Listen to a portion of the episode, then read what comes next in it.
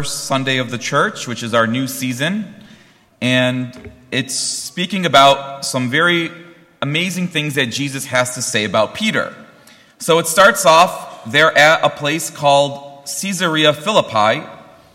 And it's an area, if you've ever been there, if you ever visited the Holy Land, it's a big rock like area. It's like a huge mountain like rocky area where a lot of the pagan people would worship different kind of gods in that area. So he would ask, he asked them a question at this area where there are many different religions to ask them, who do you say that I am? Basically saying to them, there are so many different faiths. Are you coming to understand the one true faith that you are to have? And so he asked them, who are people saying that I am?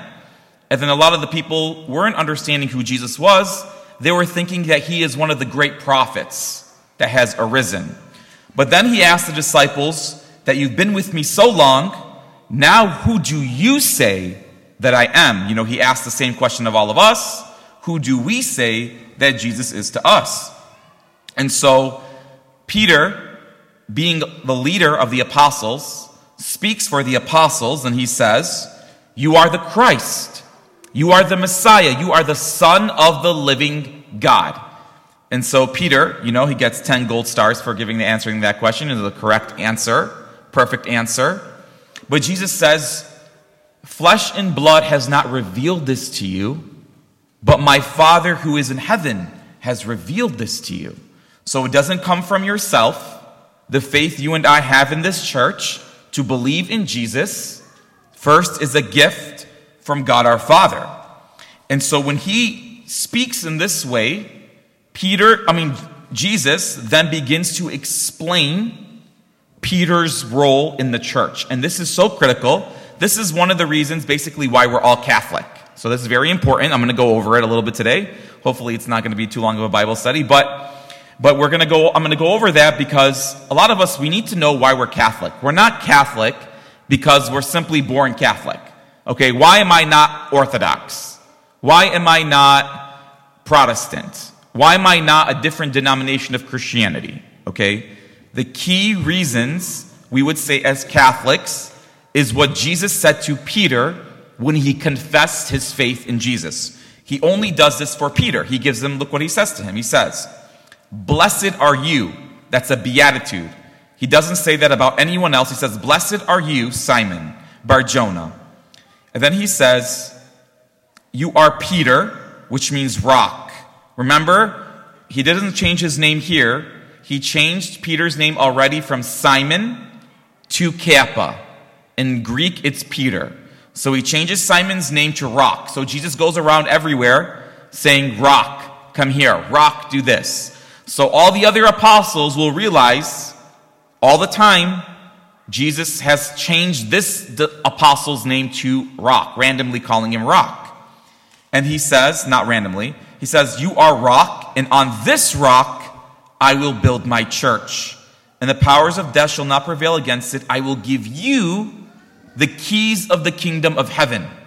So for the Jews, if he says, I'm going to give you the keys of the kingdom, that means Jesus is the king and he's putting him in charge. So in the book of Isaiah, it actually talks about the keys in the Old Testament.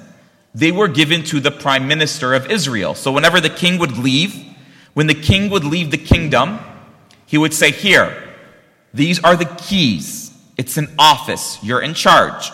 Let's say Father Kevin goes on retreat this Monday for a few days with the other priests. I say, Here you are. Here's the keys. You take it. You little guy. You want the keys of the holy martyrs?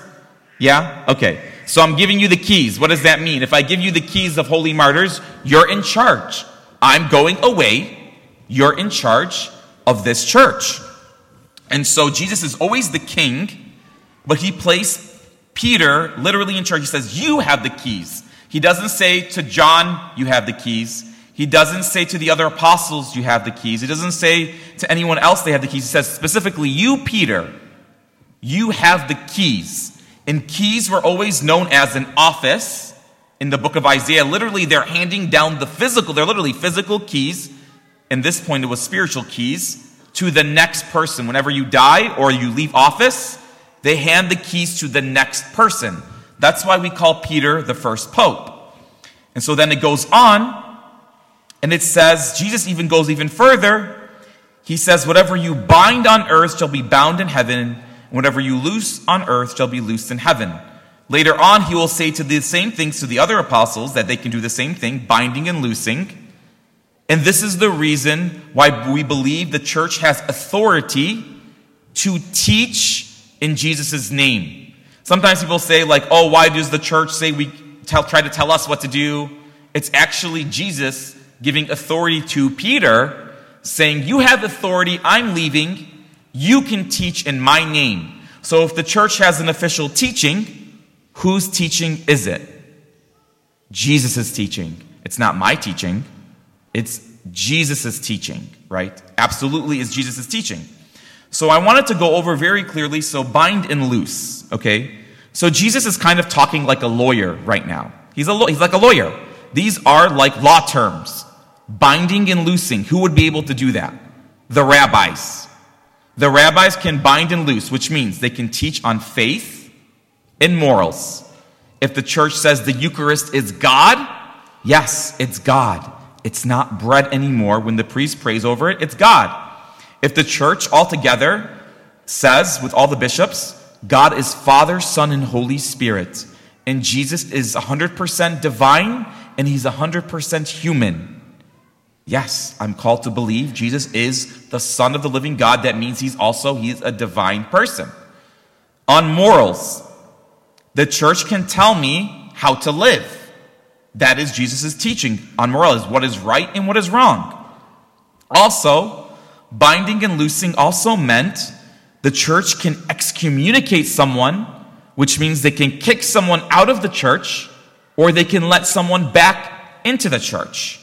Hence, even the keys signify that, where you open the door for people to enter the kingdom or you close the door on people to enter the kingdom.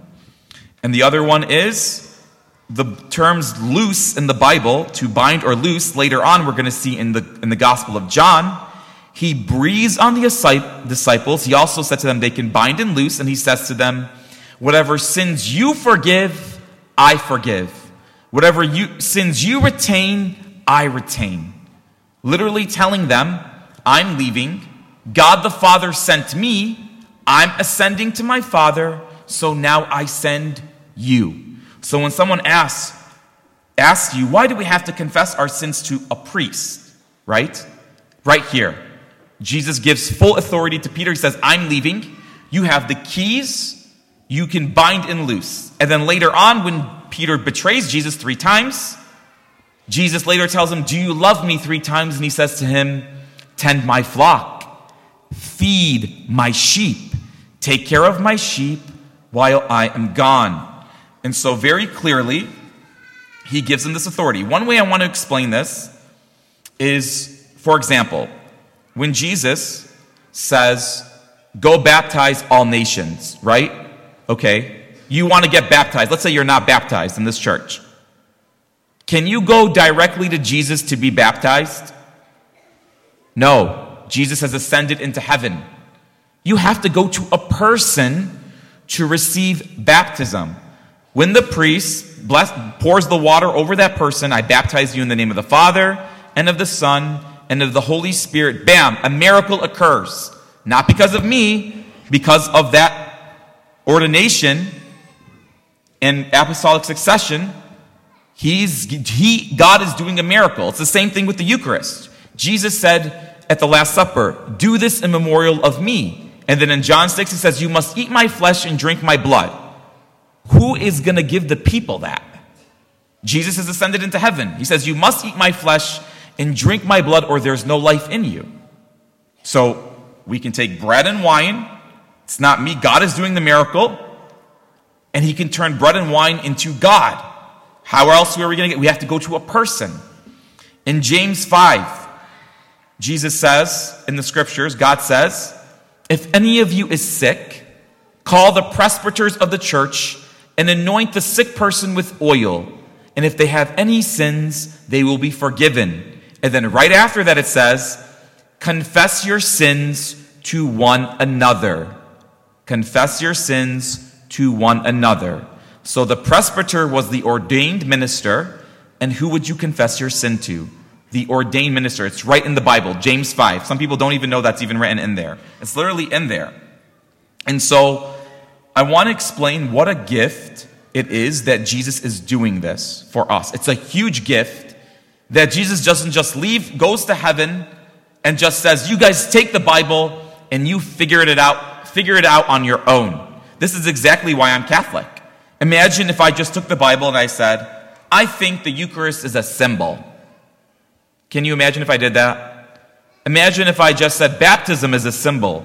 Do you know a lot of Protestant churches think, the majority of them, actually, people don't even know this, even though they baptize adults, they actually say baptism is a symbol, it does nothing for you. It's, it does nothing for, as Catholics, we believe no. A miracle is occurring when you get baptized. So imagine if I just took, the, and, and I'll give you some other examples. On faith in morals, the danger without, if Jesus, so this is so critical for our faith.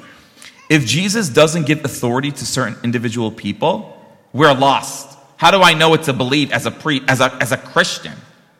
How do I know what to believe? Because the Bible can be interpreted in thousands of different ways. One example I would like to give, and I was going to talk a little bit about such an important confession. You know, all the Protestant churches at one point, they believed marriage was between a man and a woman. Or they believed, they also believed that they didn't believe in contraception. They didn't really believe in divorce and remarriage. As Catholics, we have annulments. That's completely different. So you can see at one point, they believed in the same moral things we did. But then, as soon as the culture started to change, immediately, if you ask them these things, in a lot of big Protestant denominations, they have changed their minds on all of those moral issues. They can, they're, they're not protected by the Pope and the bishops. The, the Word of God and the faith and morals is not protected. So when the culture change, changes, they change very easily very easily. Even though we hear a lot about in the Catholic Church with different synods going on when they're discussing topics, I would say just ignore the news because the news does not understand Catholic teaching or what the Pope can do and cannot do. They have no clue what the Catholic faith teaches on. They have no clue. They do not understand what the Catholic Church teaches. And so that's why it's so critical that we understand that Jesus protects his church by giving Peter this authority. If he does not do this, it becomes, Father Kevin, what do you think? Oh, you know, that's old fashioned. Today we're changing. No, can you imagine doing that? That's horrible. That's absolutely horrible. That means true. That means there is no truth. Truth is subjective to you. And so it, Jesus, by doing this, giving this authority to Peter, he's protecting my soul and your soul. The other thing I want to uh, talk about just very quickly some of you in this church, I love you to death, but some of you are very terrified of confession, okay? Do I look like a scary person? I really hope I don't look that intimidating. I really am not a scary person. I don't bite in confession. I don't bite. Sometimes I rush you like it's a McDonald's drive through because I have a long line, but it's really a gift. Confession is a gift. Don't be afraid to tell the priest anything. Why are you hiding things from the priest? I am shocked sometimes. Let's say you had committed the worst sin Let's say you have abortion. Why are you living with that sin on your conscience for five years, 10 years, 20 years? What am I going to do to you? I want you to receive the blessing to be free. Let's say you have sins in your marriage, impure sins, contraception, you, you, you tied your tubes, whatever it is. I don't know. I mean, I don't want to get too graphic here. But, anyways, let's say you have sins. Why are you afraid of the priest? Tell the priest, you know, because the thing is, when we die, what happens when we die? I get judged by God. I don't judge you. God is going to judge. Let's say you're in this church. The moment we die, it's judgment day. If I confessed my sins to a priest and I was humble enough to say, God, I was wrong. I did something wrong. Please forgive me. God, Jesus will forgive us instantly. He forgave Peter several times, even after denying him three times. He says to Peter, Do you love me? Are you going to feed my sheep now? And Peter says, Absolutely, I will I will follow you now. So, whatever sins you're hiding in your heart or you or or you're just holding on to, there is no sin that Jesus doesn't forgive if you're humble enough to just say it. Just say it. Why are you so shy? What am I going to do to you? You have impure sins. Maybe you're living a homosexual lifestyle. Why are you holding on to that? Jesus asks you, I want you to live a holy life.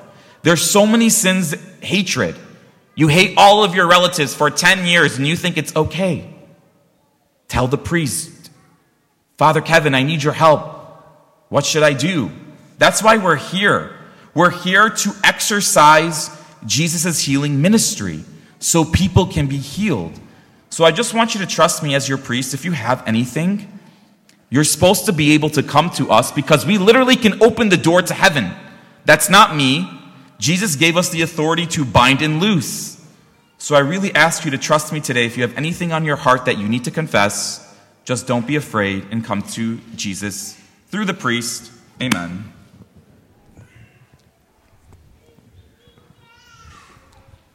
Let us